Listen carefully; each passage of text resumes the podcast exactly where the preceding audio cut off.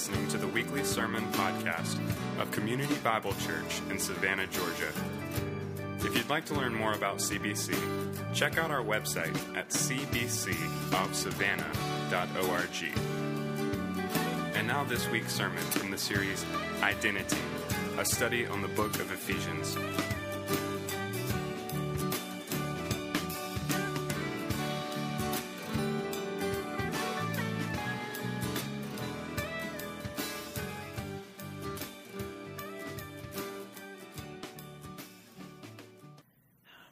Sung of Him being our high King, um, that we will rest in His presence. And we sung Psalm 91 um, as we worship our Most High God, the Lord of hosts, the Lord of angel armies, um, our mighty warrior. And we don't think of you that way often. Often we think of you our buddy or ha- hanging out, our bud, or friend. But you are the Most High God. You are the King of the universe. You are the King of kings and the Lord of lords. And Lord, may your people come with a holy fear and reverence towards you. And as we approach your word in the same way, not that it would just be another sermon that we just take notes and leave in our Bible, that your word would go forth in a mighty way by your spirit through a broken man, just an empty man, me. But yet your, your spirit filling me and empowering me to teach your scripture in a way that, that your church, Lord Jesus, your church, not mine, that your church would be encouraged and built up, and that Jesus, your name would be glorified. That's our prayer. I can't do it. We can't do it, but you can through us. And so I pray you would. And in my weakness, there would be great strength, Lord. For your name's sake, I pray. Amen. Thanks. You guys can have a seat. And if you have a Bible, turn to Ephesians. If you don't, there should be a brand new one in front of you. You can take it home with you if you want, right under the seat. And uh, we're going to be in Ephesians. If you don't know where that is, it's all right. Just turn to the table of contents, find it. It's one of the last, in the last kind of two thirds of the Bible, little kind of three or four page book. We've been in it for a couple weeks. We'll be in it for a couple more. Against my better judgment this week, I reactivated my Facebook account. Now, if you ask me to join Farmville, I promise you, we will excommunicate you. I see. Right. But, so I update my Facebook, and, I, and I'm just intrigued because people have been encouraged, oh, why don't you tweet and why don't you do all these things? And I have it there, and I kind of do sometimes. But it's interesting, every time you go to LinkedIn or Facebook or Twitter, there's always that about me section, right? Where you're just describe who you are, right? Tell us about yourself. And it's funny to see how people describe themselves, whether it's political party or hobbies or race or age, how much money, where they're from, what drink at Starbucks they order, what team they root for, right? So I would be the middle aged, vertically challenged, Tom Cruise looking like, conservative Mac using, homeschooling dad, brave hating, venti non fat chai drinking, premillennial Calvinist who's a lover of my wife Sarah from Philly. That's, that's about me, right? That's, that's on my Facebook probably, right? But those things may be about me, but that is not who I am. That's not my identity, right? And what we've been looking at, and we've entitled our series in Ephesians, Identity, is everybody is in one of two places, right? Everyone is either in Adam and, and Cain unpacked la- what that looks like last week. If in Adam you are dead in your trespasses, you are separated from God, you have no ability in yourself to, to reach God, right? You are following the enemy of this of the prince of the power of the air, Satan. That's all those things of those who were in Adam. And all of us at one point were in Adam. But some of you may be still in Adam. But you are either in Adam or you in Christ. And if you're in Christ, you are chosen and you are adopted and you've been lavished with his love and you are forgiven of all your trespasses and you are an heir and you are, are a son of God or a daughter of God. And that is where your identity rests. And the problem when it rests in other things, like what kind of drink you drink at Starbucks or what team you root for, is you will always gravitate to those people who are like you. So you, I will find the other venti non fat chai drinkers, right? I will find all those who hate the Braves. I will find you. You've already emailed me, right? Because we gravitate those to which we are like. And that's fine. What it's not fine, but what inevitably happens is when we find the people that we're like, is all the little isms start creeping in. And so I'm like the racism and the classism. I'm from this place. I'm from this. The the the you know uh, legalism. All these isms, elitism. We're better because your label that you've labeled yourself with is inevitably better than that. And there becomes hostility and animosity and tension between groups. And if you think I'm making it up, look at our nation right now. It is split like it's probably hadn't been split in a long time 50 50 on this group and this group, and everyone's wrong and everyone hates each other. And there is bitterness and anger, and that is expected. The problem is this when it creeps into the church, and it has. When it creeps into the church, the church loses its prophetic voice to the culture. Because the, ch- the culture does not want hostility. The culture, for the most part, does not want tension. They want peace. Think about the songs they write, right? What the world needs now. Come on, come on, Drew, sing it with me, man. Love, sweet love, right? We write all these songs.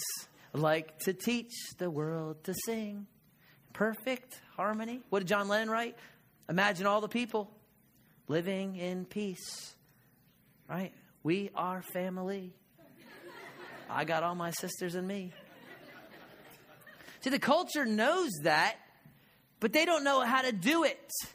And the problem is, they look all these places and they think, oh, the church will know. And they look at the church and what's wrong? The church is doing the same thing the culture is. The same issues, the same racism, the same elitism, the same classisms are in the church. And so we have no platform to speak to the culture. And that's the problem. But I'm going to show you a text today of how it's supposed to be. This is what it's supposed to look like. And look, I don't care what every other church in Savannah is doing. All right? This needs to be us. This is against the grain. This is not what you see for the most part in the culture, but this needs to be us. And if we're the only church in town and we're going to take the leading in it, then so be it. But this is what it needs to be like. Okay, we need to have a voice in the culture, and here's our voice. So we're going to look at chapter 2, verses 11 through 22. And once again, we're going to find out that everything is rooted in our identity in Christ. And maybe you're here and it's your first time here, or maybe you've been here and you're looking around, you're like, man, this is a crazy church. And it is. I'll tell you, I'll give it that.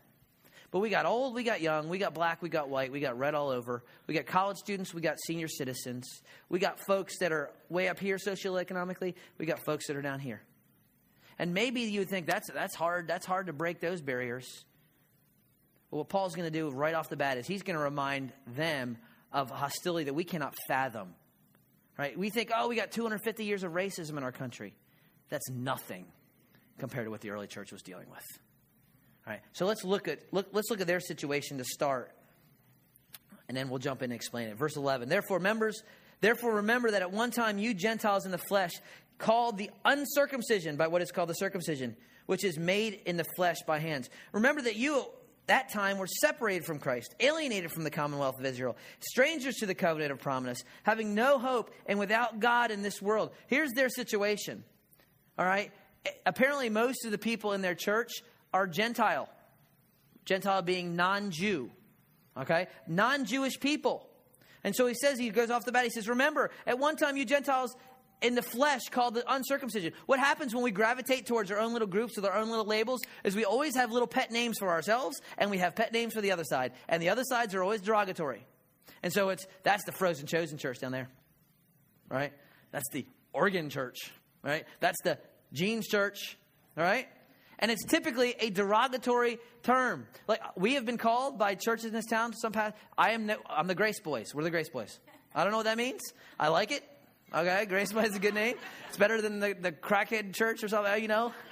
But you always have a derogatory term for the other side. In the early church, the Jews were calling the Gentiles the uncircumcision. So they show up on church, there's some uncircumcised over there. And the Gentiles were calling the Jews what? The circumcision. Right? That's the circumcision. And so there's this division already.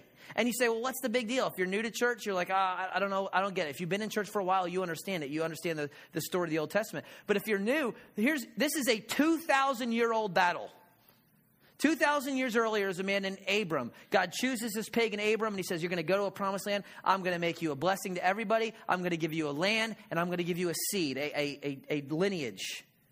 So he, he believes God. He goes off. He makes a mistake. He gets two wives, which is one too many. All right? And so he has this one wife from Egypt, and he has this one wife that he's been married to. His wife from Egypt gives birth to a son. His name is Ishmael. He's the oldest. His wife Sarah gives birth to a son named Isaac. And God says, No, it's Isaac. This is my chosen child, Isaac. not Ishmael, Isaac. The blessing is going to come through Isaac. The land is going to go to Isaac. Everything's going through Isaac. And the sign of that for you, your family from now on is on the eighth day, every male will be circumcised. Every male. If it is a servant, you sacrifice the servant. Everybody that is in your group is circumcised on the eighth day. That is the sign that I will bless you. That is the sign of the covenant I am making with you, Abram, and your son Isaac, and your son Jacob, whose name eventually will be changed to Israel. Every Israelite, eighth day male, is circumcised. And if you're not, you're outside the group. And everyone who is not circumcised is the bad guy. Everybody is the bad guy. If you are circumcised Jew, you're good. If you are not, you are bad. And that is 2,000 years of tension. And if you're a Gentile, what does he say in verse 12? What is true of you? You were at that time separated from Christ. The Messiah, the word Christ is not Jesus' last name, it is his title. He is Jesus of Nazareth, but he is Jesus the Christ, the Messiah. You were separated from the Messiah. There's no, I, I got a little Irish in me, a little English, a little Pennsylvania Dutch, a little Cherokee Indian. There's no promised Messiah for the Cherokees. The island of Ireland does not have a promised Messiah. Who did? The Jews. The Jews had the promised Messiah, right? That was the idea. So in that way, you didn't have a Messiah. You were alien, you, you were separated from the Messiah. You were alienated. Second thing from these guys, from alienated from from the Commonwealth. Right? Even if you lived in Jerusalem, you weren't one of them. Even if you were circumcised as a as a Moabite or a Philistine, you weren't completely in. You were separated from the promise. There's all sorts of perks about being a Jew. Number one is that you got to go to temple. You're a Gentile, you're not going to temple. You got the law given to you, right? Right? And so even if you were there, you weren't one of them. It's kind of like you go to Tybee. You, if, if you're not born on Tybee Island, you're not from Tybee. You can go to Tybee. You can pay their parking deal. But you are not from Tybee unless you were born there on the surfboard. All right? That's the way it has to be. There's like only four people that are actually from Tybee, right? So you're not one of them. You're outside, even if you go there. That's the idea. You were alienated. You were strangers of the covenant, right? The, the promise is not for the island of Australia. The Eskimos had no hope that a Davidic king would reign and rule in Antarctica or Arctic, Canada, whatever. No one, no one lives in Antarctica, just so you know. Right? No one in Nicaragua was looking for 12 thrones in the city of Managua. All right? The promise was from and for the Jews. What does Jesus say in John 4? Salvation is from the Jews. And you were without him. You were without hope. You were without God. You had your little Baals. You had your little sun god. You had a little moon god. You were without God in this world. Right? And the Jews of the Old Testament, they knew it and there was hostility and they looked down and they really believed many of them that god loved them and hated everyone else. In fact some of the early jewish teachers taught that the only reason they were gentiles was to kindle the flames of hell. Because god loved jews and he hated everyone else which is not true. But that's what they believed. I mean read the old testament too. Who are the bad guys? I mean all of them are bad. Even david and abraham all the heroes are bad because they all mess up. But who are the really bad guys? Goliath delilah Nebuchadnezzar, all Gentiles. And even the good Gentiles that actually do good things, like Rahab, always gets what? She gets a little tag at the end. Rahab the harlot. Right? She, even in the New Testament, she's Rahab the harlot. Ruth the Moabitess. She's David's great great grandma, and she still gets the tag. And so there's this understand this huge animosity. And what happens? The early church happens. And all of a sudden, you have this boom, mega church, 3,000 people in Jerusalem. And it's fine. You know why? Because they're all Jewish. And everything's fine. But what happens pretty soon? All these crazy Gentiles start coming in. Or these Jews that are not like us in Acts chapter 6, right off. I mean, that church, church starts in Acts 2. Four chapters later in Acts 6, you have the Greek speaking Jews who they didn't they don't they can't speak Hebrew anymore. They're Hellenistic is what they're called. Their widows are getting ignored at the potluck. But the Jewish widows, they're getting fed. And they're ignoring them. Why? Because they can't speak Hebrew. But they're, they're, even Jewish and they're ignoring them just because they can't speak Hebrew. And already animosity. By the time you get to chapter 15, there's a full blood revolt, and the church and the apostles got to come together because all these guys over here saying, We want to eat shrimp cocktail. Shrimp cocktail's evil. We want them to get circumcised. They're saying, What you talking about, Willis? Right? And so there's this big debate, and they come together. Why? Because this Gentile Hebrew hostility that's been going on for 2,000 years. Even Peter and Barnabas, two great men in the Bible, fall into this. In Galatians chapter 2, they're having a big old potluck in Antioch. And Peter's in there eating shrimp cocktail and have a blast with all the Gentiles. And all of a sudden, some folks come from Jerusalem, from James, the brother of Jesus. They sent a group up to Antioch. And Peter and Barnabas are sitting there eating shrimp cocktail and having a blast. And these Jews come in, and all of a sudden, they get up from their table and they walk over to the Jew table. And Paul's got a mouthful of food, and he's like, spits it out, and he stands up in the middle of this potluck and says, What are y'all doing?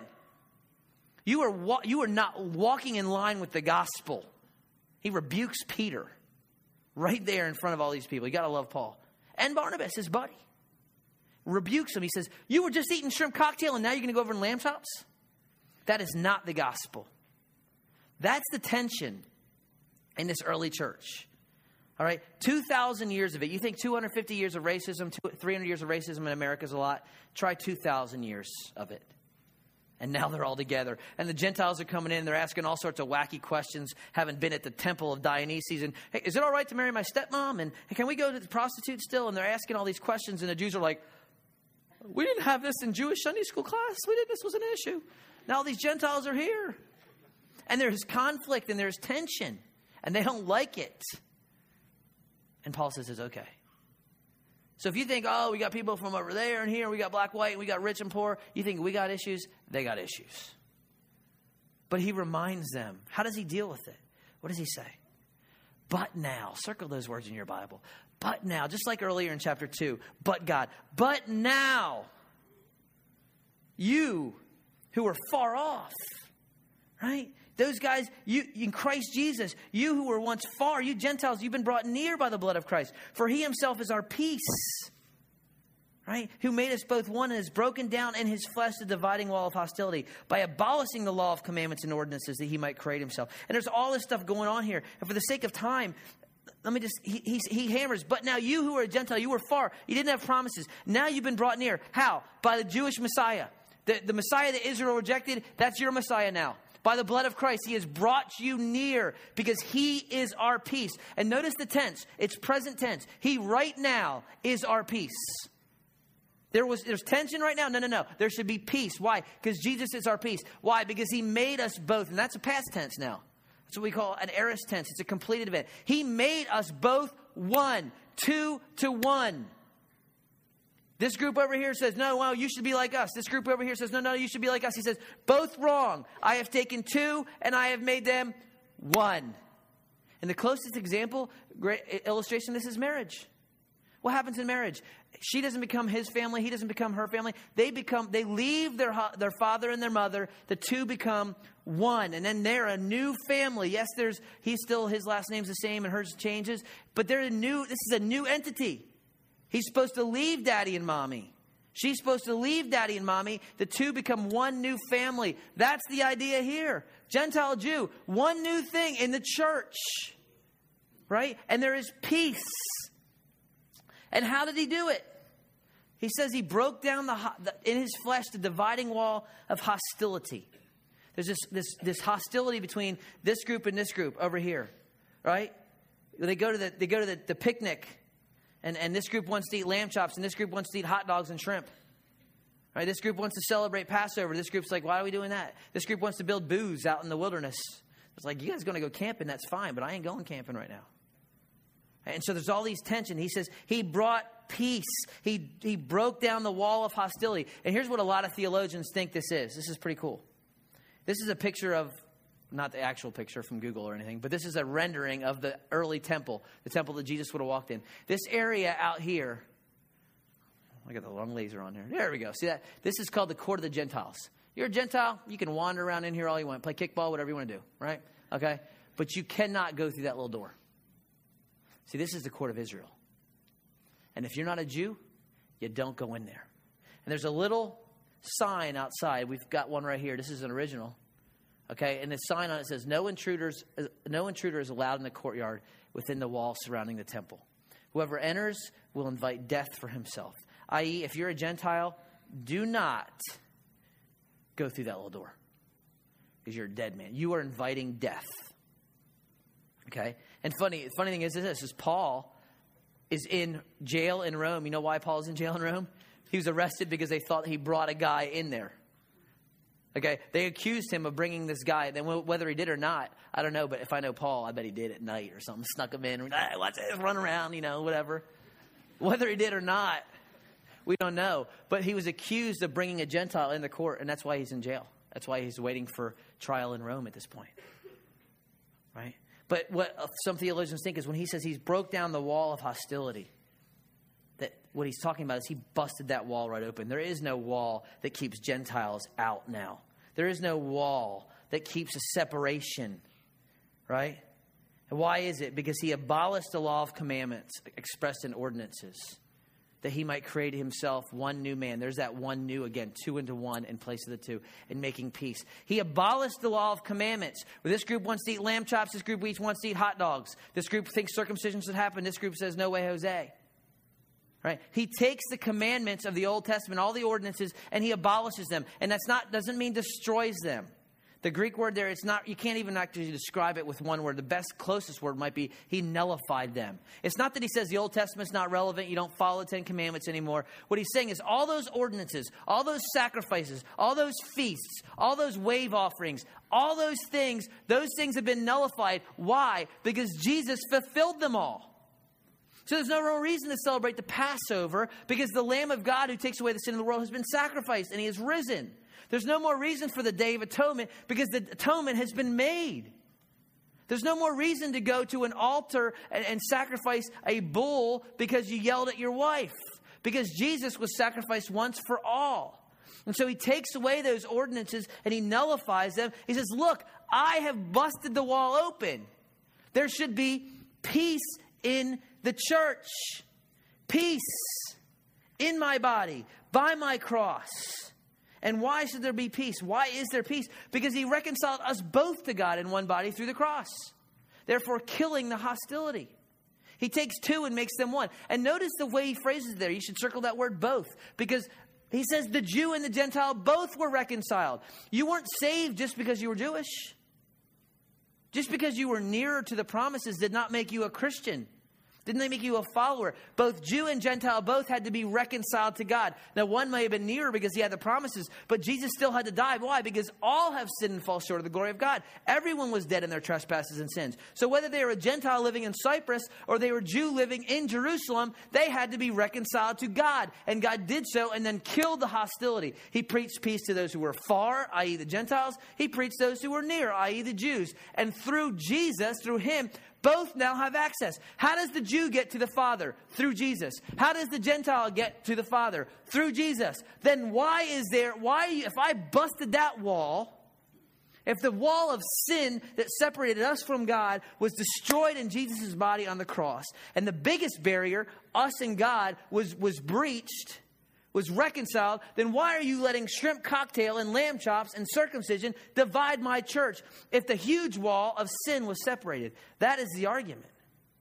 And the answer is there's no reason. I killed it. I killed the hostility. I got rid of it. I don't want you building little walls of hostility back in your churches. I'll often go out, I'll throw something out in the trash can, and I'll go back in the house, and three minutes later, it's in the house again. I'm like, what happened?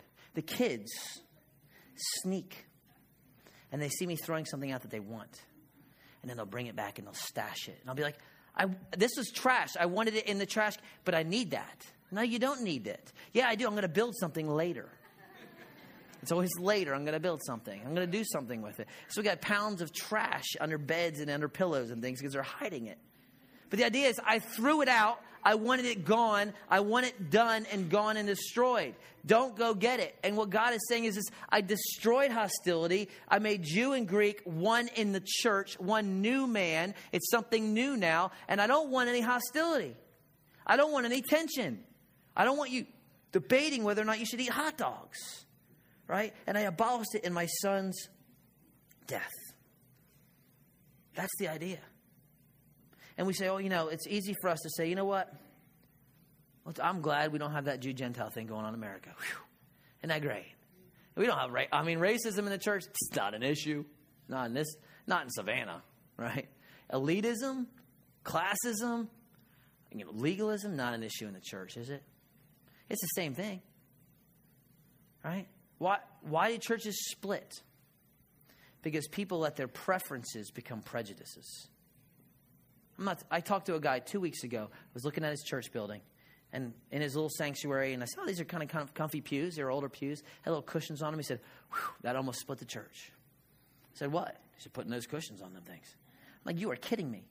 People fighting over cushions on, oh, yeah. Almost split the church back in like 82. We call it the summer of 82, or, you know, I mean, whatever.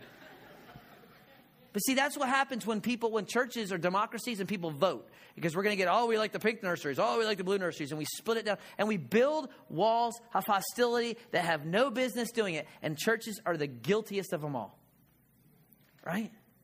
We're just asking for it. And it comes around, maybe where we're at is the preference thing. Well, I like Chris Tomlin, I like Charles Wesley. I like a bow tie. I like sandals. Oh.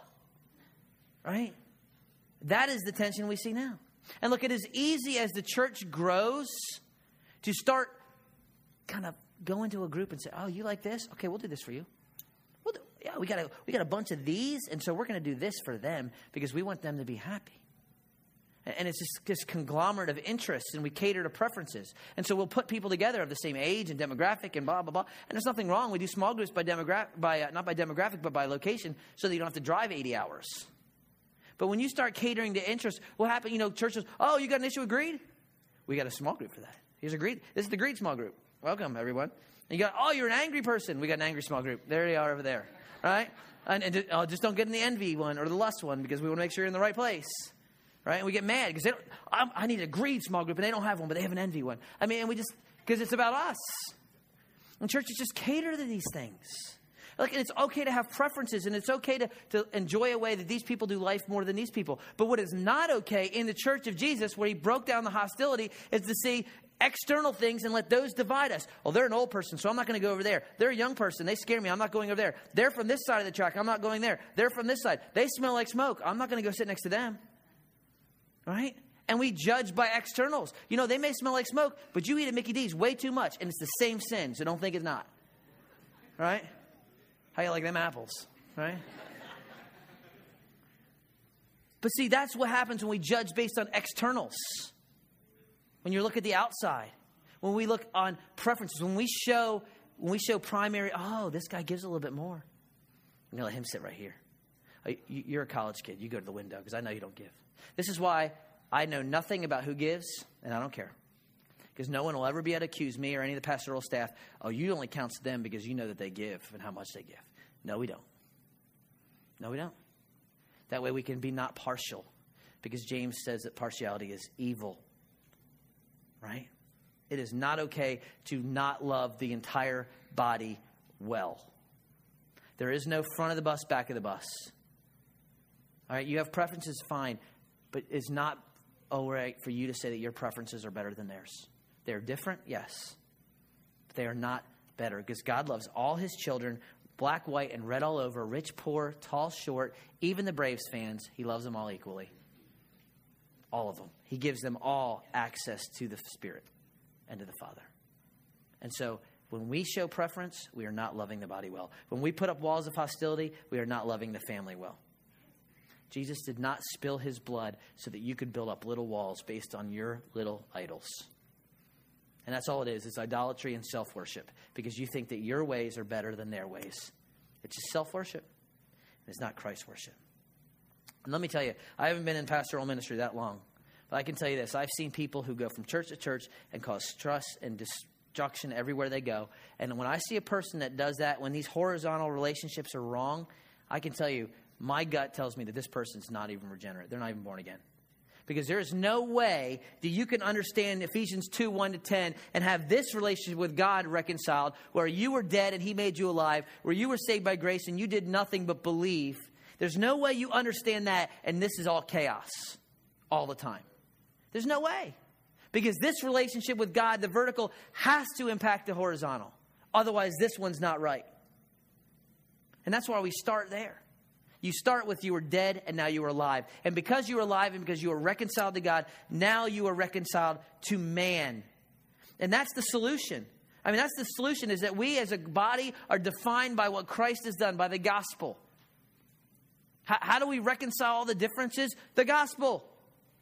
Jesus died for you, Jesus died for them, just as much. Any questions? Great. Now you're brothers and sisters. Get along. You're going to spend a long time with each other.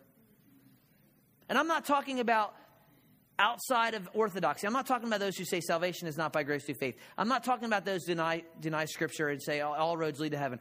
I'm talking about in the body, those second and third tier issues, they sprinkle, we pour, we immerse. He's a four pointer, I'm a five pointer, I'm a 10 pointer, whatever. Those are the issues I'm talking about. He's pre mill, I'm, po- I'm post mill, I'm whatever. Those are the issues that the church will fight and preference and split church. I like green chairs, they like pews, we're splitting the church. That's the stuff I'm talking about, and that's what the world sees. And that's why we have no prophetic voice. The gospel says Jesus gave up his rights to heaven to be a servant. Now you serve. And if you like Chris Tomlin over Charles Wesley, that's phenomenal. That's why God created the MP3. In the body, you give up your preferences for what he says. That's the way we live our lives. And we cross barriers. This is why I constantly say go find someone you don't know, go find someone's different than you. Older folks, don't be scared of the younger folks. They don't know anything anyway, but they need you. Younger folks, don't be scared of the old folks. You think they're a bunch, you know, they're just not hip. They drive a 37 foot car and they don't know what's going on. They were hip at one point. and we need each other. We just need each other. We are a body. We're a body. And so he closes with this. How much time I got? I'm good. Here's your application, so he says. He says, so then. And that's that's his way of saying, okay, here's the point, y'all. All right, here's the so then. Here's the so what. Here's what I'm getting at. You've been reconciled. There should be no hostility. There should be oneness in the body. All right? Here's what I want, is what he's saying in essence. Verse 19. So then you are no longer strangers and aliens, but you are fellow citizens with the saints and members of the household of God. What an amazing statement. I wish I could just preach on that for a long time. Think about that statement. Everyone from Adam to Billy Graham, John Wycliffe, John Calvin, the Apostle Peter, Nebuchadnezzar, who ended up repenting, Matthew, Mark, Luke, and John, Paul. You are fellow citizens with them. You're one with them. You are members with them. Think about that. You read about Noah and you read about Jonah and you read about these guys and Elijah. Man, that's your homeboy. You're one with all those members of the household of God. It's an amazing statement. And, and he goes in and, and he says, So that you're no longer aliens and strangers, fellow citizens with the saints and members of the household of God, built on the foundation of the apostles and prophets, Christ Jesus himself being the cornerstone, in whom the whole structure being joined together grows into a holy temple in the Lord. In him you also are built together into a dwelling place for God by the Spirit. And he, and he uses this illustration, you catch it, this house construction building project that's going on. And he's saying, You are part of the building project. You are now the place where God dwells. And the Old Testament, you want to go where God dwells? You got to walk up the hill. You got to be a Jew. You got to go to Jerusalem. You got to wash yourself up, get yourself cleaned up, bring yourself a cow, a sheep, a bird, a something, and you go into the temple and you offer it. But even then, you can only get so far. You can't go into the holy place, and inside that holy place, there's the Holy of Holies where the Ark of the Covenant is. You can't even get close to that. There's a wall of hostility, there's a curtain, and there's doors, and you can't go into the presence of God because you will die.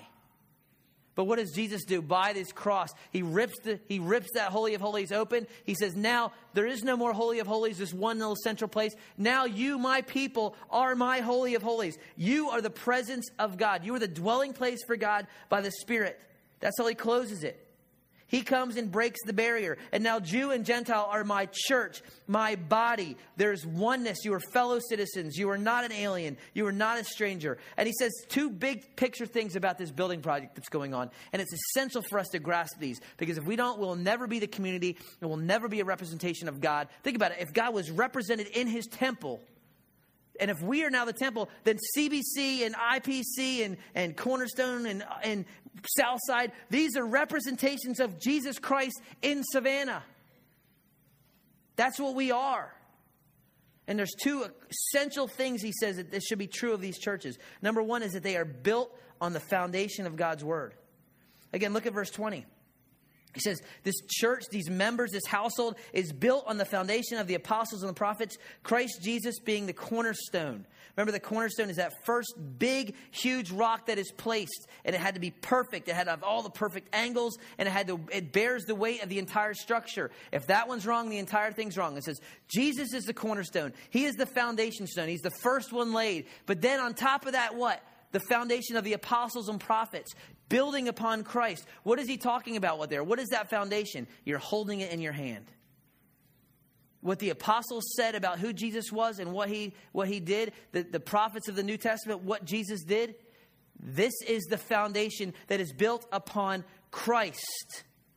Right? The church is to be built on that. It is not to be built on the latest technique for gathering people. Oh, there's a good business model. Let's follow what Google does and bring it in here. It works for Google. We don't need a new foundation. We have one laid. This is the sure one. And God is not asking for us to create a new innovative way to build His church. He has given the way that has lasted for 2,000 years, thank you very much, and He will continue to build on the Scripture. That doesn't mean we're not creative and have different ways of reaching out, but the church is built on the Word. It's not built on anything else, it's not built on sentimentality. Oh, we've been here forever. We're built on our familiarity with one another. Well, that's nice. We've been looking at each other for 60 years. Isn't that great? It's not built on that, it is built on the Word of God. And there won't be unity and you won't be a reflection of who He is unless you are following what God's Word has said. A group of people committed to this is what Jesus says, I'm going to do it.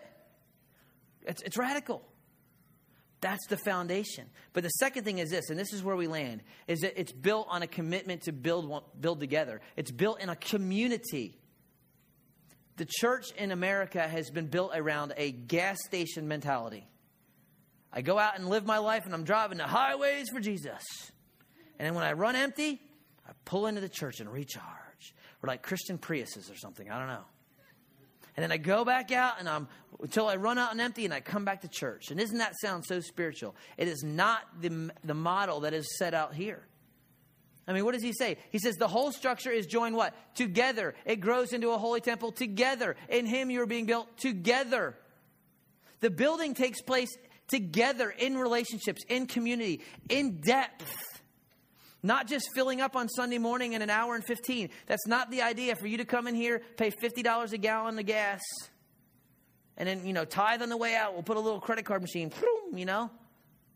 It's about community. It's about building. And as we grow bigger, some of you are going to have to be a little bit more diligent because it's easy for you to sneak in and out. And I'm not asking you to serve in the nursery every week, but there's a need for you to grow in community. It is not about you and Jesus and your King James Bible. We don't, we're not, our goal is not to build the biggest group of people and gathering in Savannah, Georgia. That is not our goal. Our goal is to build a group of people that are committed in their daily lives to following Jesus Christ. And that takes more than just gathering on Sunday morning for an hour. And I'm not saying you have to be involved more, but you have to be engaged with other Christians who are coming alongside, who are smacking you upside your head sometimes, who are encouraging you, who are asking you the tough questions, who are giving you some accountability. Not just, how's your day? It's great. What was your quiet time about? Jesus. Some of your small groups need to get below that surface level of everything's great. It's not great and everything is messy. That's why we need a Savior. All right? That's the point.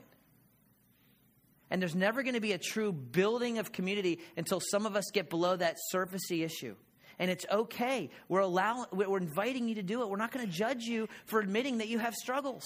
We're going to come alongside and by the Spirit encourage you. But how are you going to grow? How are you going to break your addiction to porn, y'all, if you don't ever tell anybody?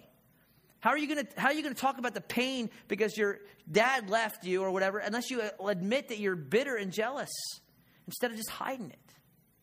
It's not going to happen. Right? That's what the community is here for. And, and, look, if you're like, I just need to get into the community. Look, we're starting new small groups all the time. We're trying to.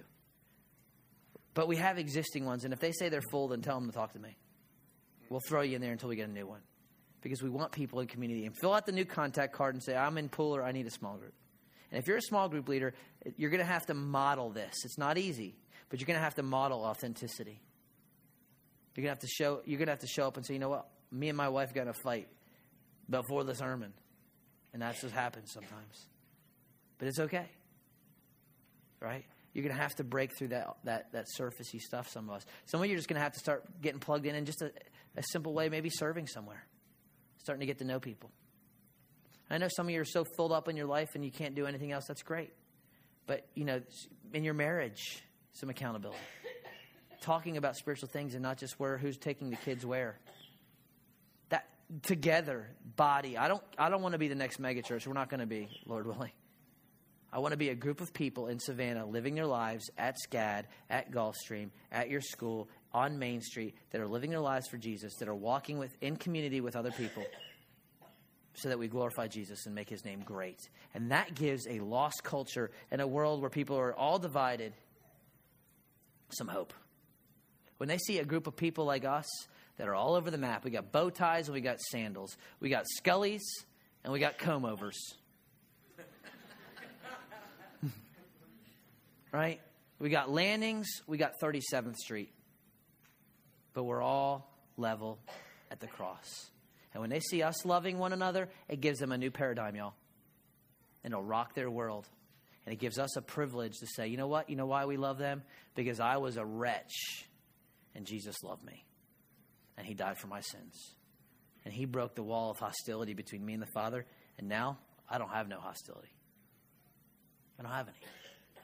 See, that's what we're called to be. That's against the grain. That's what CBC needs to be. Let's pray. And let's worship. Father, I pray that this would be true of us. Challenging maybe for some of us, maybe easy for some of us, I don't know. But Lord, whatever it is, may there be peace in your church, in this church. And when we model that as a body. Father, for the person here that it does not know for sure that if they were to die today, their sins are forgiven, I pray that your spirit would open their eyes and they would see their need to call upon the name of the Lord and be saved.